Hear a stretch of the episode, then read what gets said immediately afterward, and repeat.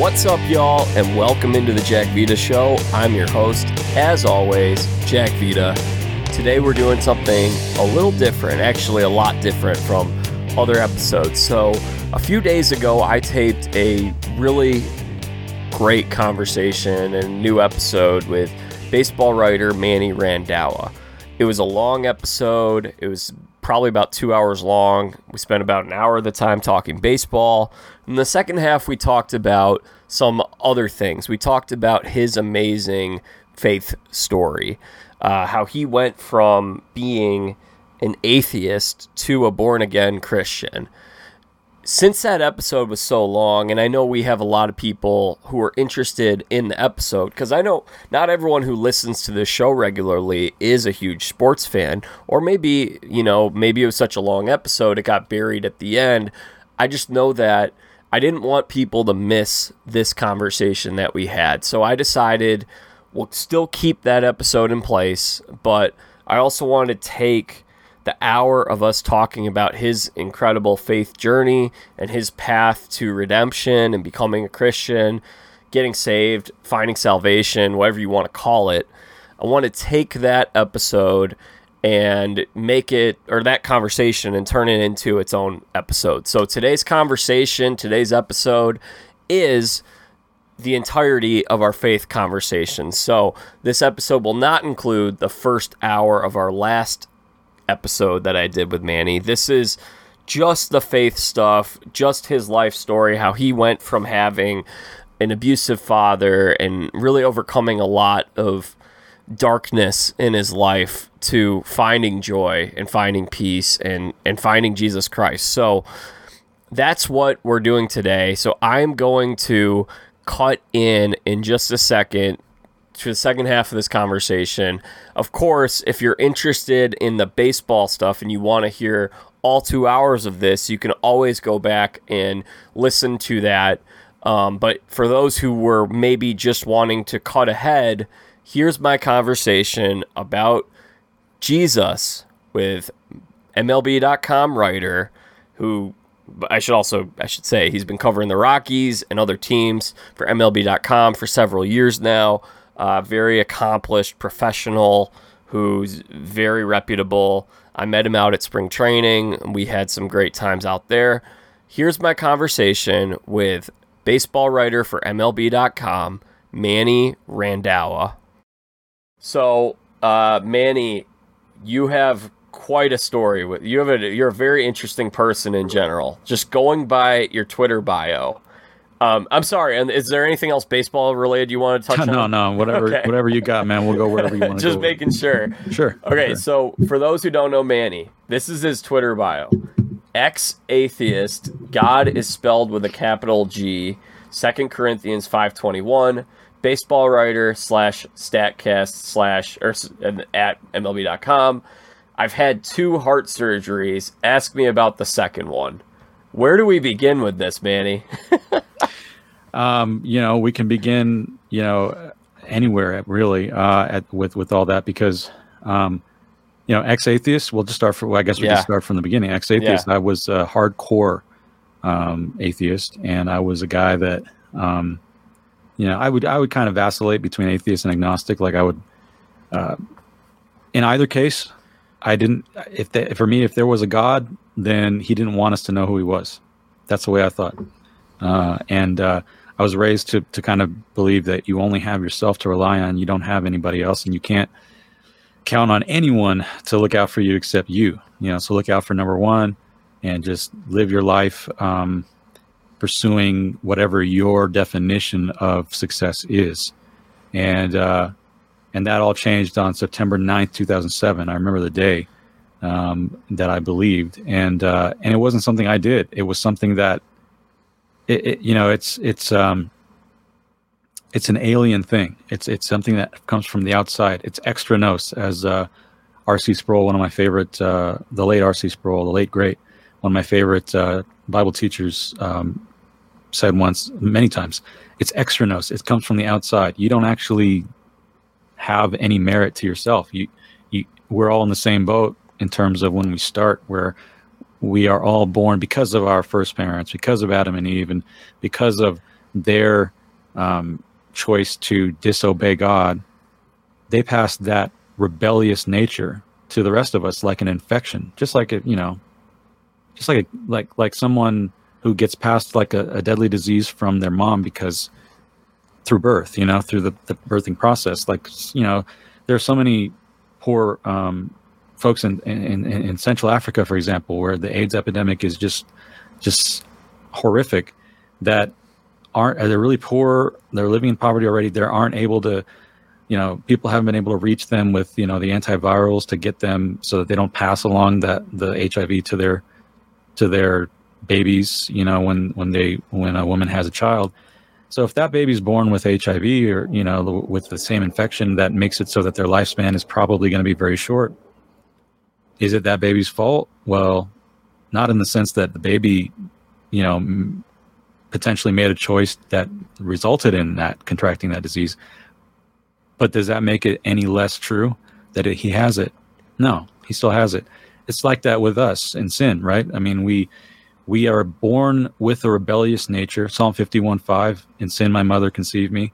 David wrote that. He's like, I was literally conceived even before I came out of the womb. I was already sin. I already had a sin nature. I already had a desire to rebel against you, even if I didn't know it, speaking to God. And so if we have that nature, we're going to sin. We're not all sinners because we sin. We sin because we're already sinners when we come out of the womb. It's just our nature. And we rebel against God. It's not his fault, it's ours. We have contracted that disease, that infection from our first parents.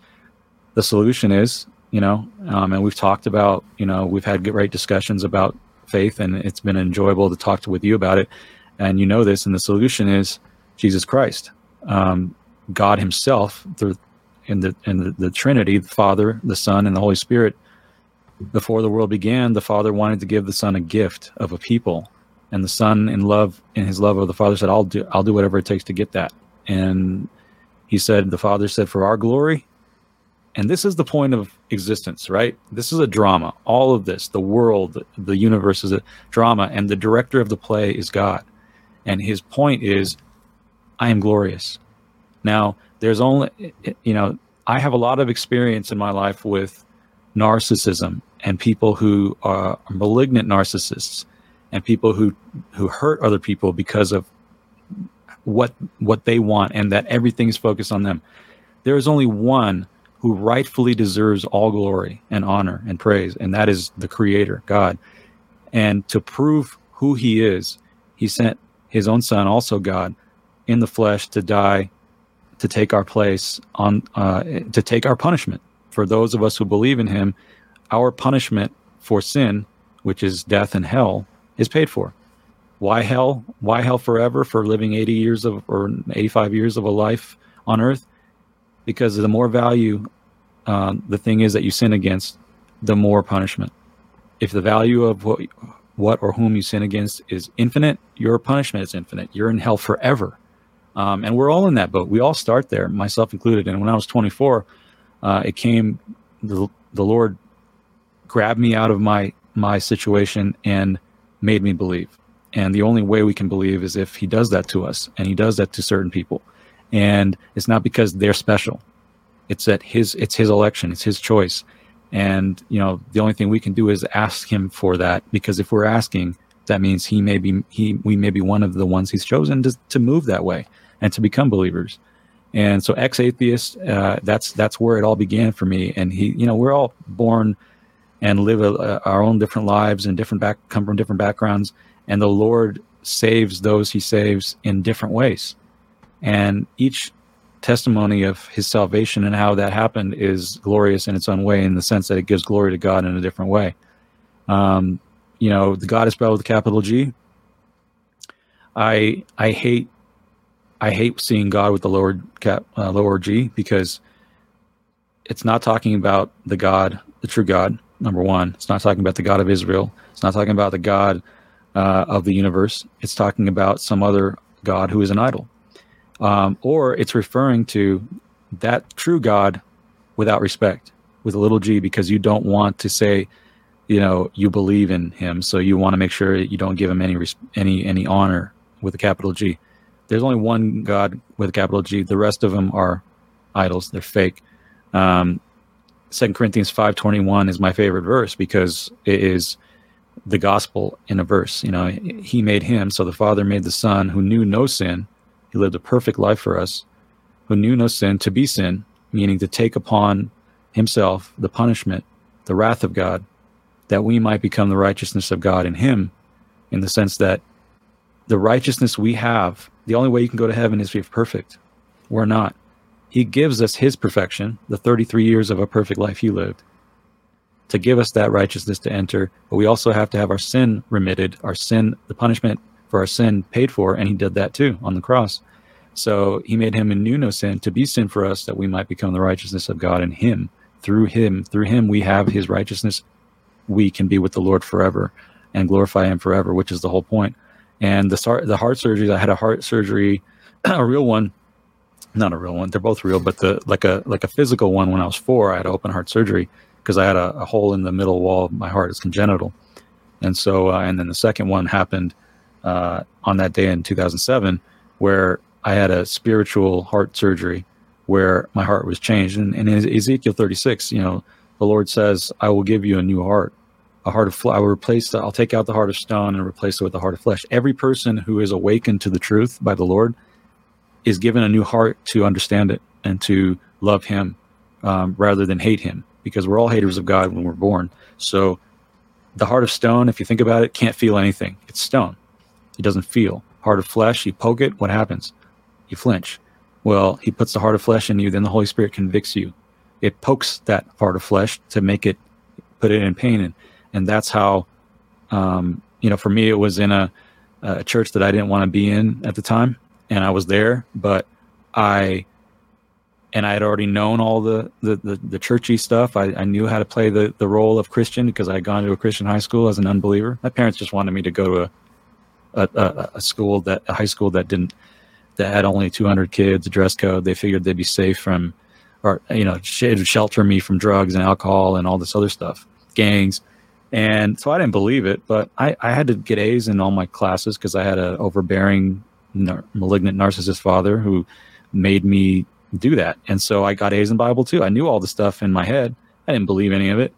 And it was 8 years later that he removed the heart of stone and put in the heart of flesh. I started to break down internally. I felt like I was having a nervous breakdown every Sunday for 6 months in that church.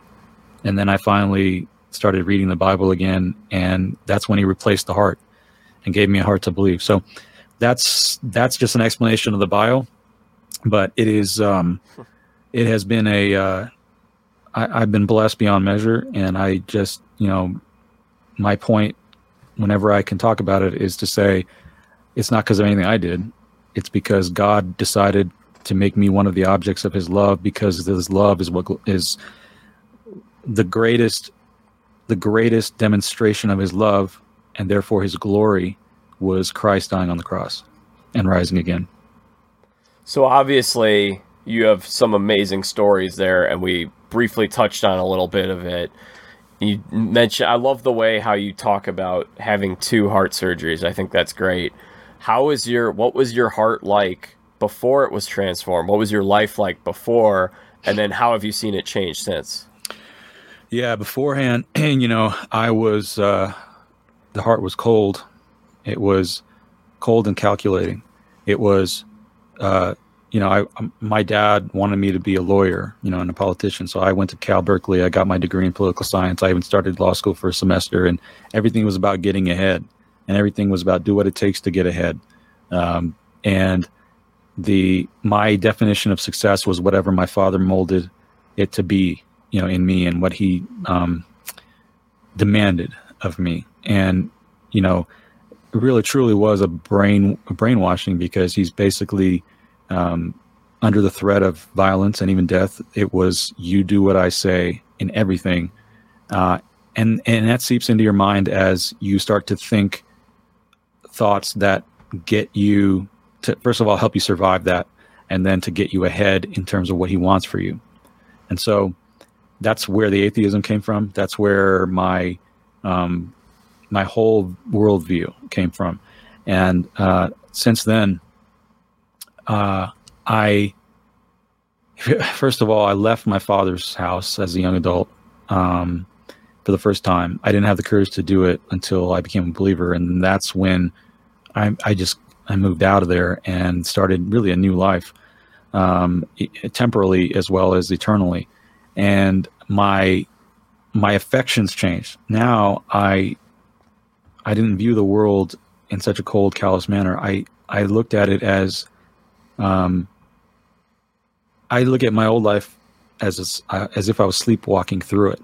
Like I was not actually alive in a sense. I was not actually awake, but I was going through all the motions of living a life, which is what I believe everyone goes through before they become born again, before they're regenerated, before they see the truth, because God has shown it to them within their hearts. And that's now everything from then on is about pleasing him. It's not about getting ahead. It's not about, the thing about becoming a Christian, a true believer in Christ, is you're still stuck in your flesh.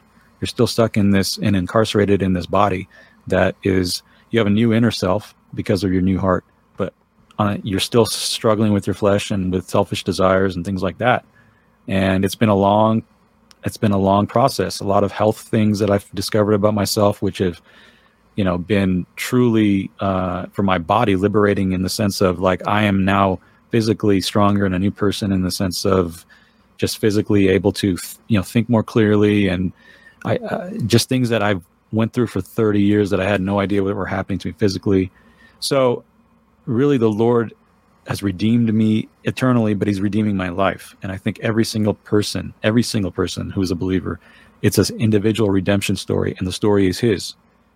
You are not your own. There's a scripture that says you are not your own. You were bought with a price, and that was the blood of Christ. It's not gold. It's not silver. It's worth infinitely more than that. So live for him. To live is Christ, to die is gain. We don't live now for any longer for our own selfish desires. We live for him, and that's been the biggest difference. How do you go from someone who did not believe in God to a Christian logically? Because I think a lot of people, I'm certain we have people listening to this that are kind of like, well, how could you abandon, like if you look at some certain science and you say, this can't be real, or this is not what I believe in, and then, now I do believe it. That's a really important question. And for me, when I was going through that kind of time where I thought I was having nervous breakdowns, but only from 10 to 11 on Sunday mornings, I thought, what am I going to do? I can't go to a psychiatrist, I can't go to a psychiatrist or whatever, because they'd be like, well, it's only happening for 1 hour a week. Like, what would they do with that? So the only thing I could do is open the Bible. And I dusted off the old King James, the NIV Bible that I had, from high school, the paperback that I had. And I started going through it. For the first time in 8 years, I was looking at this thing and I was thinking, this is the only place I know where to go, because it's only happening in church. So I don't know. And then I started trying to logic my way through it. And the problem with trying to logic your way through it is the wisdom of man is foolishness to God, and the foolishness of God, or the wisdom of God, is foolishness to man. As the scriptures talk about, mankind is so blinded. We all are so blinded when we begin this life, by Satan, by our own flesh, by the world system. We're blinded into thinking things that don't actually make sense. For example, that the world came from nothing and the universe came from nothing. The Big Bang, it all just kind of showed up one day. What logic does that make? How does that make logical sense? Is that more logical than there's a creator that we can't understand, that we can't wrap our minds around, who actually created all of this and set the universe going? I remember Sproul. We talked about RC. Sproul one time spoke with Carl Sagan, the renowned astrophysicist. I mean, just a brilliant guy who was revered for his knowledge of the universe. And he said, "Tell me something." He's like, one of the building blocks of physics is that an object at rest tends to stay at rest unless it is acted upon by an outside force. He said, yeah, it's very basic, And he said, well, in the Big Bang theory that you hold, what was the outside force? that caused everything to explode one day at Tuesday at 3 o'clock or whatever it was. And just boom, it just everything comes into existence. And the answer that Sagan gave RC was very telling, and it speaks to our hearts as they are cold when we're born, our stone hearts, which is, he said, I don't want to go there. As in, I don't want to go beyond that. And RC said, you're a scientist. How can you stop exploring? How can you just, you get back to that point, you don't want to go beyond that, because then what?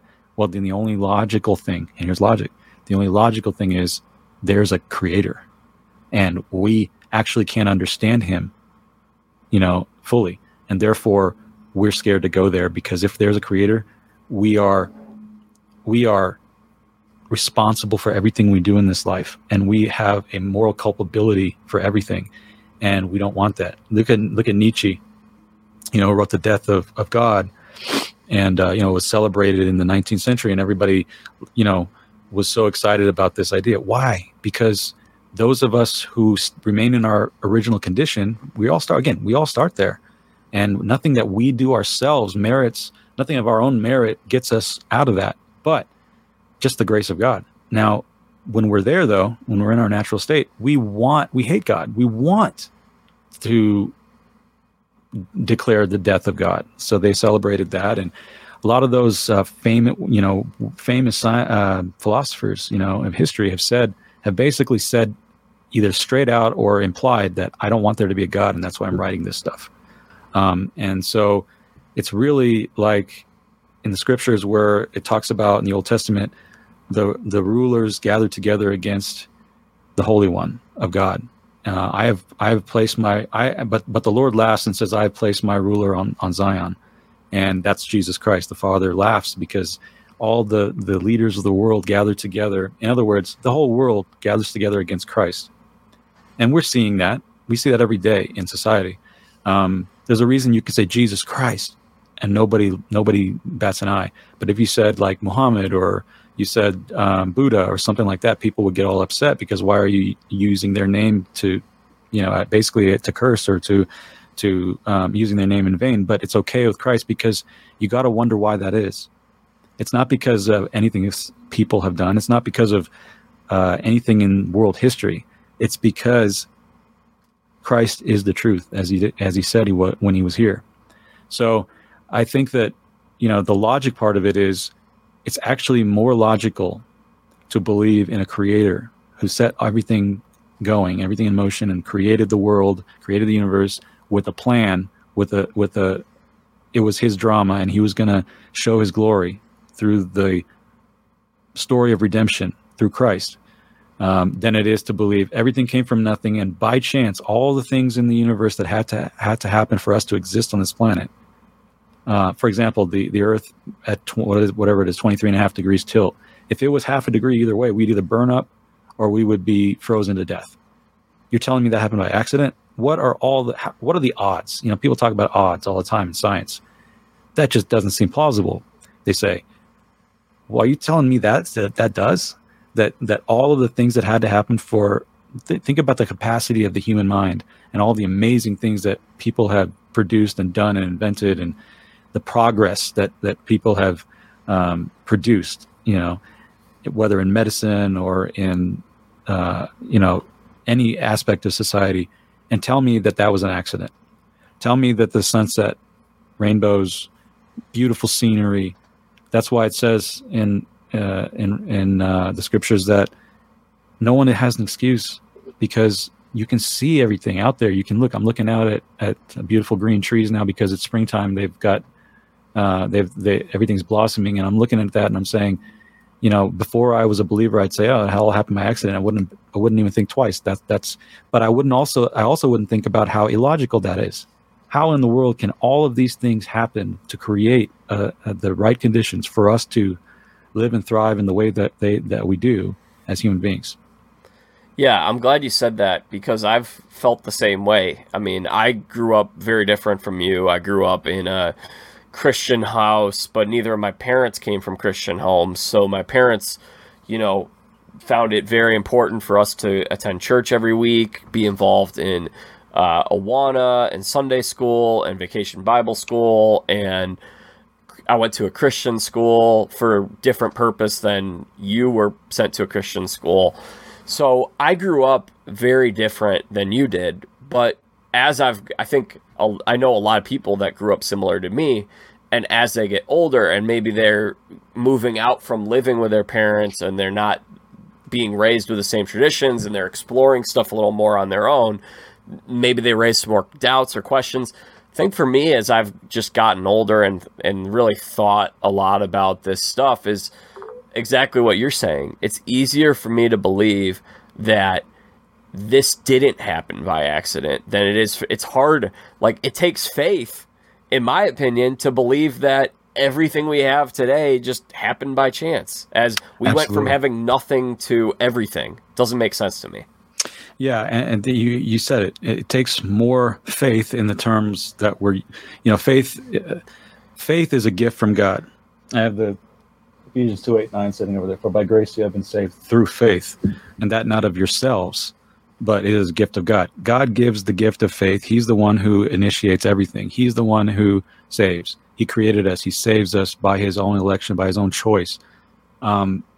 And we have no power over that, no control over that, and no merit to deserve any of that. But in terms of faith, like take a leap of faith, in terms of the way that the vernacular, the way that we use it in our lexicon and the way that we use it in common speech and general, everyday language, it takes more faith to believe in terms of the logic of, it takes more faith to believe that everything came here by accident. Given all of the minute details that would have to be exactly right for that theory to hold. In fact, it's impossible. The theory of evolution, that the Big Bang and everything happened by accident, it's really impossible. And when you examine it that way, the only problem is that in our natural state, we need something to believe that is not God, because we hate God and we don't want God. If we're born that way, it's like we've been born with a disease. We don't want him. It's just how we're made. Not how we're made, but how we're born because of our first parents. We were made in the first two men, people, Adam and Eve, were made to worship and love the Lord forever and to have great, beautiful harmony with him in paradise, the Garden of Eden. And that was where paradise was lost, as the famous, phrase goes, because they sinned. And then their choice of sinning led to us being born with the condition of wanting to sin and desiring it by nature. We can't help ourselves. So how is it more plausible that everything happened by accident than the Lord actually created the world? And we just can't understand him beyond a certain point. And, again, the foolishness of God. There's a verse in the Bible that talks about he was pleased to make all of this seem foolish to the world, as in unbelievers, as in people who don't believe in this. He was pleased to make it foolishness to them and let them have their own wisdom. Their own wisdom says everything came by accident. We're all just from slime. We're not. We came from nothing. We will go back to nothing. And yet, while we're here, we talk about human rights. However, here we talk about all this, equality and worrying about people and, quality of life. Well, why worry about it if we're nothing? If we're just grown up germs, if we're just, if everything we do in terms of law and religion and everything else is just to keep people under control and make it so people don't kill themselves because it's bad for business, then why care about human rights? Why care about suffering? Why care about all that stuff if we're just no different than animals? And in fact, a lot of people treat their animals now better than they treat other people. And that's just because, again, this is blindness of the world, of Satan. Satan's real. If you look at Satan as a cartoon with a pitchfork and the horns, that's because that we can thank the Middle Ages, the people of the Middle Ages in Europe for that. They created this caricature of the most evil being in the universe. Think about your scariest nightmares. Think about all the horrific things that people can dream up in their Stephen King or beyond or whatever, you know, just the most horrific movies, beyond all the horrific scenes you've seen, beyond all of that. That's Satan, and we can't even, and that doesn't even scratch the surface of his evil and how horrific he is. And we created, in the Middle Ages, they created these cartoons because they wanted to make fun of him, because they wanted to insult him. And then everybody starts getting this picture of him that, no, he's dressed as an angel of light. He's here to fool you, and surely nothing pleases him more than people thinking he doesn't exist. So I'm curious, because you touched on some really interesting stuff there. What do you think attracts people to atheism? Their nature. We are by nature haters of God, so we desire to create a framework in which we can live that life of without God. Because if there's no God, we get what we want, and I'm including myself. You know, from all the way up until I was 24, this is how it was. Look out for number one. You are who you are. Based on what your own desires are for your life and your own desires, and everything is permissible except the things that are against the law, because the law is created so that we can have a civilization, and we don't want to, we don't do it because we don't do bad things because we don't resist bad things because they're wrong. We resist bad things because if we do, we're going to get in trouble, and it's bad for business. It's bad for society. It's bad. We can't have land ownership. If we're looking over our shoulder for someone's going to murder us for our land. We can't have civil society. So, when you really go back to it, the nihilist thinks that everything is based on what's best for business, and that's the only reason we have societies like we do in the West, where we can live comfortably and not worry about crime, necessarily. And people, unless people are willing to break the law and pay for it.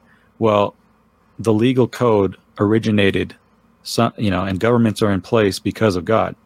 There is a source of authority, and there is a source of laws, and there's a source of moral absolutes, yes and no. And that's why we're living in a postmodern time now, where we think that not only do we think that the truth is relative, not only do we think that there is no one truth, but we think that really there is no truth, that everything is permissible and everyone can do whatever they want, be whatever they want, act however they want without a consequence, even though the consequence is deferred until you die, but it's there. It's going to happen. And, I was this guy. I was this exact person. I thought religion was an opiate for the masses. I thought it was just to keep everybody under control, because this is a miserable life we all live, and there's nothing there.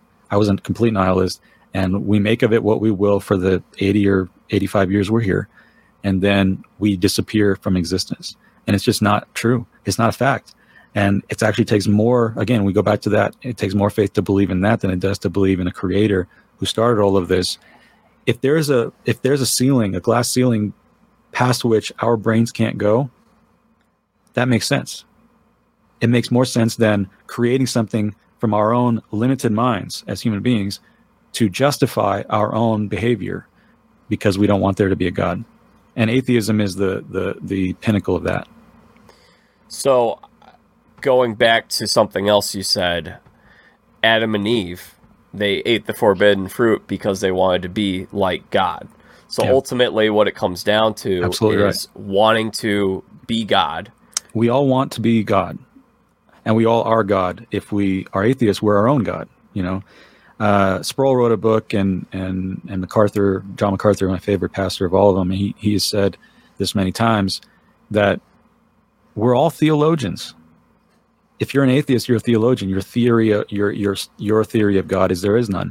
But the problem is that makes you God, right? That makes you the arbiter of everything. And if you're the arbiter of everything, and you look and you say that there's another person over there that's the arbiter of everything, this is a problem. Because that's where conflict happens. That's part of the reason why you have so much conflict in the world. It's like, I have a deck out here. I'm on the second floor. I have a deck out here. There's only one truth when it comes to the physical realities of the world. As soon as you enter religion, as soon as you enter unseen things, the faith, the things that you can't see. Anyone who you can't see God. Anyone who would see God would die on the spot. as soon as you enter that realm, everyone says everything's relative. There's no one truth. If I walk out on this deck and I jump because I think my truth is I can fly, I'm going to be splattered all over the pavement. That's what's going to happen. Regardless of what my truth is, there's only one truth, and that is gravity. If I go out in the middle of the street and there's a semi coming my way, my truth says that's an illusion. There's no semi there. I'm going to get killed. That's because that's a fact. If people start treating, and not start, they have forever, that my truth is that there is no God, or my truth is that there is a God, but he's not that, or if my truth is that I am God, and you recognize that you're God, or that you think that about yourself, then you are playing with your eternal soul.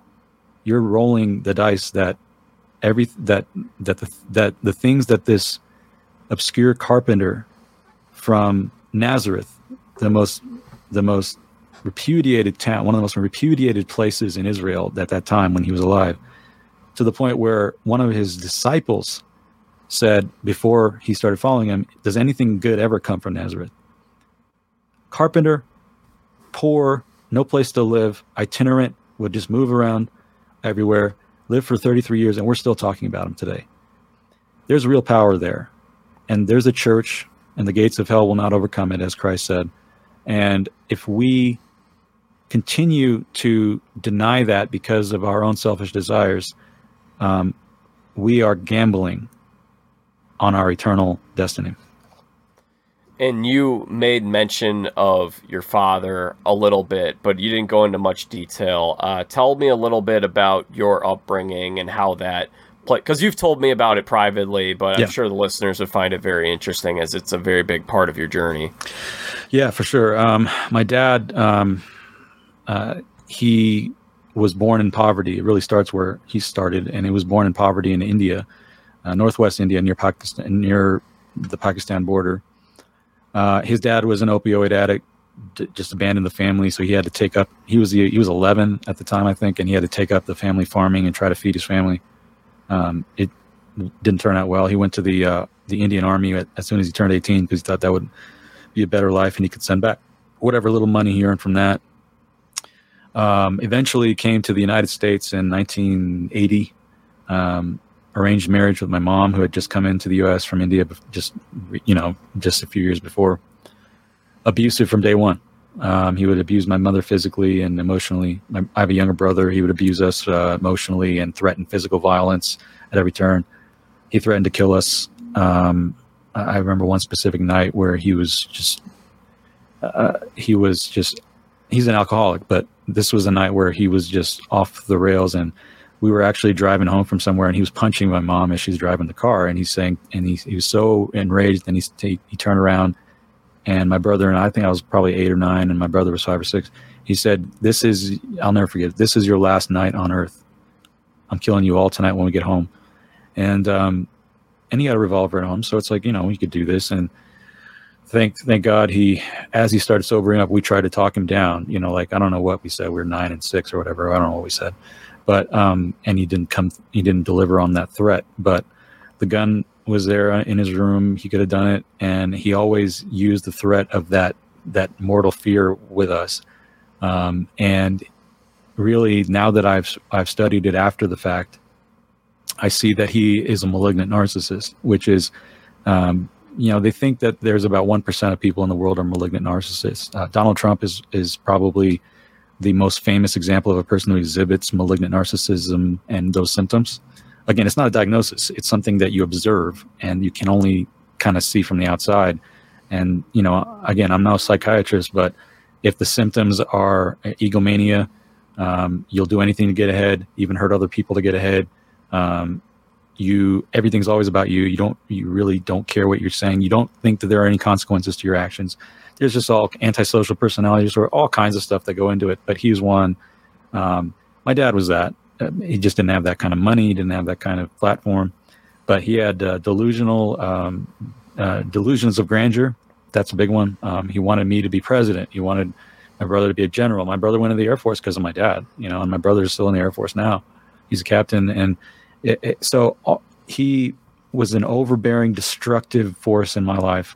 And he got into legal trouble. And within a week of me becoming a believer back in 2007, he went to prison. He's turned himself into prison. And that destructive force was removed from my life. Again, the providence of God is an amazing and beautiful thing. And if you think all these things are just accidents, you got to check on how you look at life, because, you know, the idea that anything happens by accident, there's no rogue molecule out there. Not one thing is outside the purview of God and outside of his sovereignty and control.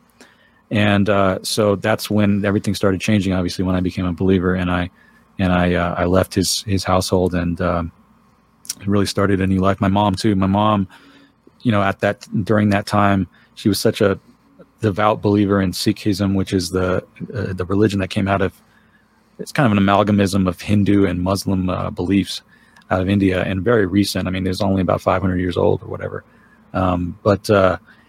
She was so dedicated that she had her own holy room that she considered holy, that she had her own, the Sikh holy text that she believed was holy, and all the pictures of their 10 gurus on the wall. And I just, you know, when I became a Christian, I gave her my Bible and I just bookmarked it at the New Testament. I said, this is, I don't know if you'll read this, but this has really helped me. That's all I said to her, and I gave it to her. And over the next 6 months, you know, I didn't say a word really to her, but I noticed that things started coming down off the wall in her room. Like, there was no more pictures eventually of the gurus. And then one day the room was empty of everything, the book, everything. And shortly after that, she came to me. I was sitting at the dinner table, and this is during when my dad's in prison. And she said, how do I follow Jesus Christ? And we prayed then. And ever since then, you know, I get a text every day from her, a Bible verse, and I take more pleasure in seeing what God has done in her life than anybody I know, because of how far to the other side she was. She wasn't an atheist, but she was she was just a devout, devoted follower of another religion. And she came out from that, and she is just, and you see fruit in people's lives when they become a believer. You see the difference, you see the change. That's the biggest proof of a true believer, is a changed life. And my mom, I love seeing what's happened and continues to happen with her.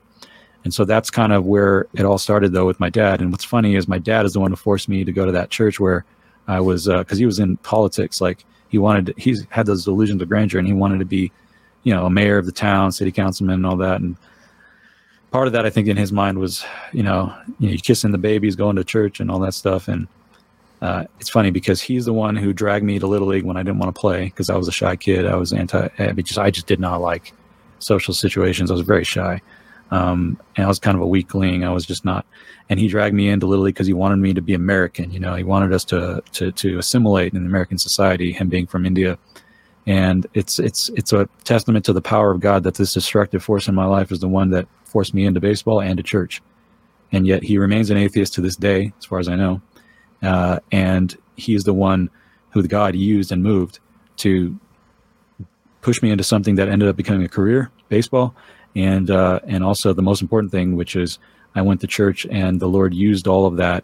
You know, my dad didn't have any hand in it. God is sovereign. He moves people as he wants. And he moved him to take me there to, give me new life eternally. And even in this life, a new life. And it blows my mind, really does. That's amazing. I mean, that's just such an amazing, just crazy, radical story that you have. And I'm so glad that you're so open about sharing it, and especially here on this show. And, but also, I mean, you got on your Twitter, and you've shared it in other places as well. And I just think it's awesome to hear. Thank you. Yeah. Well, it's not, you know, again, it goes back to no merit on my part. You know, I'm just somebody that God plucked from, you know, a burning building, you know, and took out of that and rescued. And, you know, I'm only telling it because, you know, I've had to do a lot of, like I said, research into what my dad, you know, why my dad was the way he was, and just had to go through a lot of pain, my dad never showed love, you know, to me or my brother. Never said I love you one time that I can remember. And that's hard especially for a boy, like you and your dad, you know, it's like, you know, it's just the father and the father-son relationship is supposed to be something particularly special, and it wasn't for us. So, you know, there's a lot of pain to watch the scenes of my mother being hurt and all that stuff, like a lot of stuff, threats of death that I had to work through. But all of that is for the glory of God. You know, Jesus said one time, somebody asked him, while he was here on earth, he asked him, like, what did this man or his parents do to cause him to be a paralytic? I think he was a paralytic or blind or something like, I think it's probably paralytic, but whatever it was, Jesus said neither. It's not what they did. It's not what their parents did. It's not what he did. They're all, you know, everyone's sinful as they're born. It's not, they didn't sin worse than anybody else. It's for the glory of God, because I'm about to heal him. And the healing wasn't primarily to heal him. It was primarily to show the power of God, to prove that this is God on earth, and to show that it's for God's glory that everything happens. And so my story is for his glory, and that's why I need to tell it. And I think that it's really a responsibility, that if he's done such amazing things in my life, it's the least I can do is to tell other people, here's what he did, and he's real. And you know, that the best thing is when I get questions either on Twitter or DM or whatever, that why do you believe this stuff? Like you're very well educated, you're a degree from Berkeley, you're a master's degree from Indiana, you're a sports journalist, you've done this and that. And I'm like, because it's true, and because I could not believe it apart from God showing it to me. And now he's mandated to those who he has shown to show it, to tell other people, so he can show it so that because he's chosen that as the method of bringing other people to himself. And I mean, I have to think, I don't want to put words in your mouth, but I have to think growing up the way you did with your father, and then having the love of God the Father, that fill a hole that you had in your heart, like as a part of that transformation of heart. Absolutely. Absolutely. He has demonstrated his love. And if you look at I don't know how many times the word Father is mentioned in scriptures, but it's got to be hundreds, referring to God as our Father. There's even a verse saying your earthly fathers did the best they could based on what they thought they should do in raising you. But, you know, the Heavenly Father is perfect. And he does everything exactly the way he's created fatherhood, you know. And fatherhood is such an important part societally. If you look at, I think, more than 80% of probably incarcerated people either didn't have a father or had an abusive father, single parent household, whatever. Father, you know, one thing Satan has attacked in God's ordinances is fatherhood. He has attacked. Because if you can attack fatherhood and you can break up families, you can destroy families, then that trickles down to the next generation and creates a cycle. And that cycle continues to go down and down and down and destroy society and destroy God's design, you know, for or the implementation of it. And God allows it. He's allowed Satan to do it, because all of this is going to make for his glory in the end. And he's God's devil. And people can't wrap their heads around that, because they're like, why would God allow evil? God allows evil because it's going to bring glory to him when he destroys it and redeems his people. And that's what it is. So the fatherhood of God is such a massive thing, and it's such a central part of scripture in describing how God relates to his people. All right, a couple more things, and then we're going to wrap things up. Number one, you mentioned you remember the exact day when it all changed. I have a similar thing for me. My spiritual birthday, May 11th, 2011. Yours was in 2007. What was that experience? So for those 6 months where I was having this crazy, what I felt like was a nervous breakdown, but only an hour every Sunday when I was in church. It happened for 6 months. Like, we would go back there every Sunday and it happened. And I just didn't know I was scared, honestly, because I took pride in understanding where my thoughts originate and where they end, from point A to point B in my brain.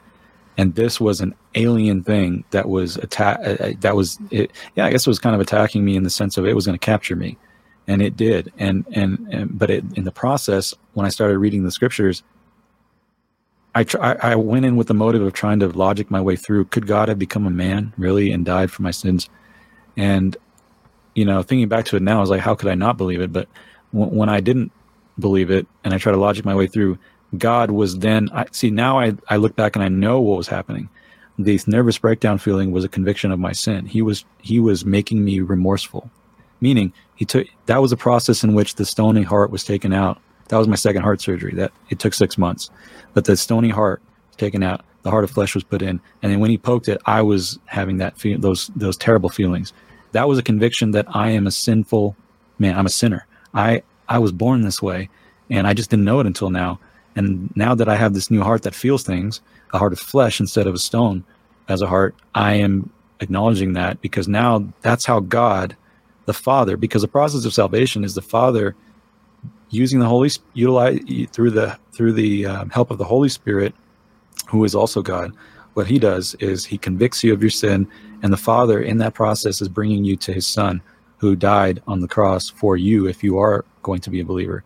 Everyone who's a believer, their names are already in the book of life, written in the book of life. That's something that has been predetermined, but we don't know, because you don't have people walking around with an E on their forehead, stamped on their forehead, saying that this is one of the elect, this is one of the people who will believe one day.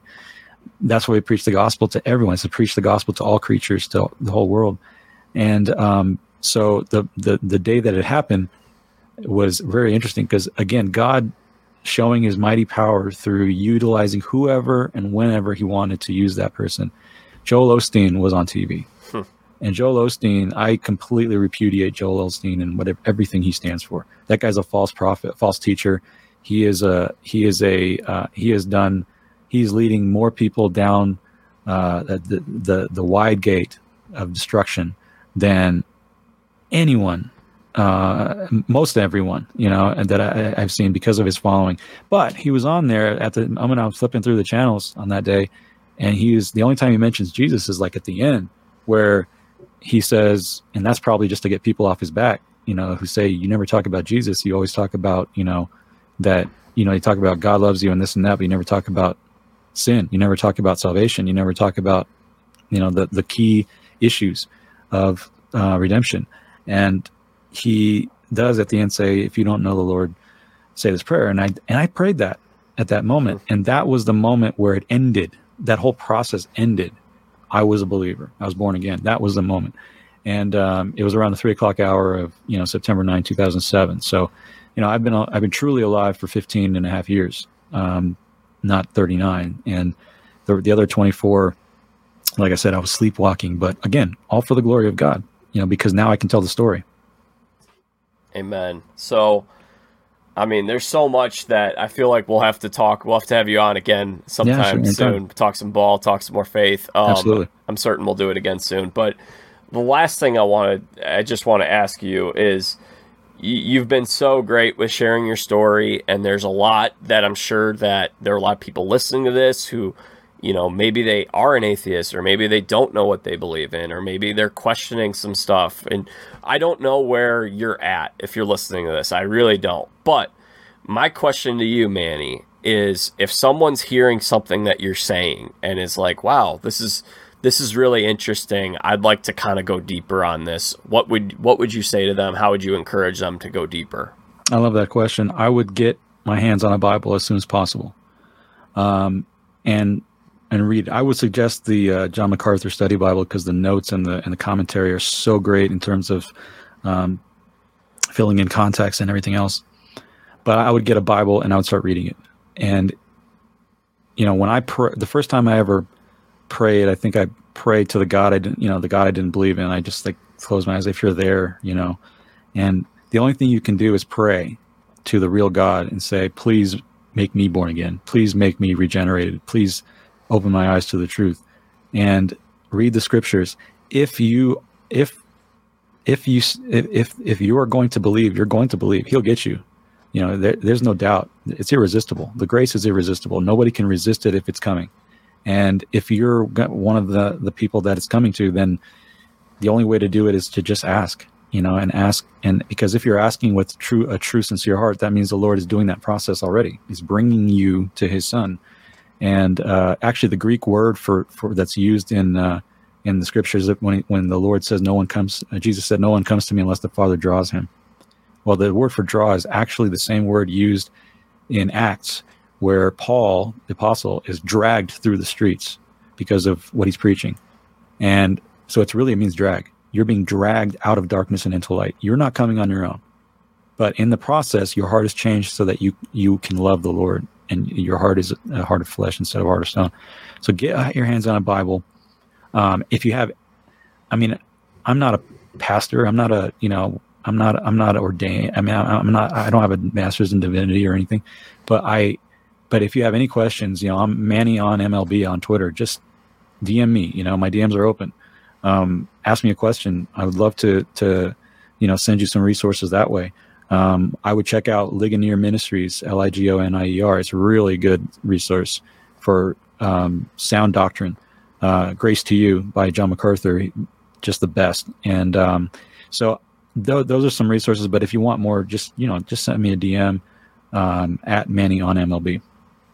All right, that concludes my conversation with Manny Randhawa. Like I said, it was a really incredible testimony and an incredible story that he has, and I'm so glad that he shared it here on this show. And I hope you guys check this one out. I hope you guys enjoyed it. I really didn't want this conversation to get lost in the second half of a 2-hour episode if people didn't finish the 2-hour conversation that we just released a few days ago. So that was the entirety of our faith conversation. Again, I hope you guys enjoyed it. I hope it was impactful.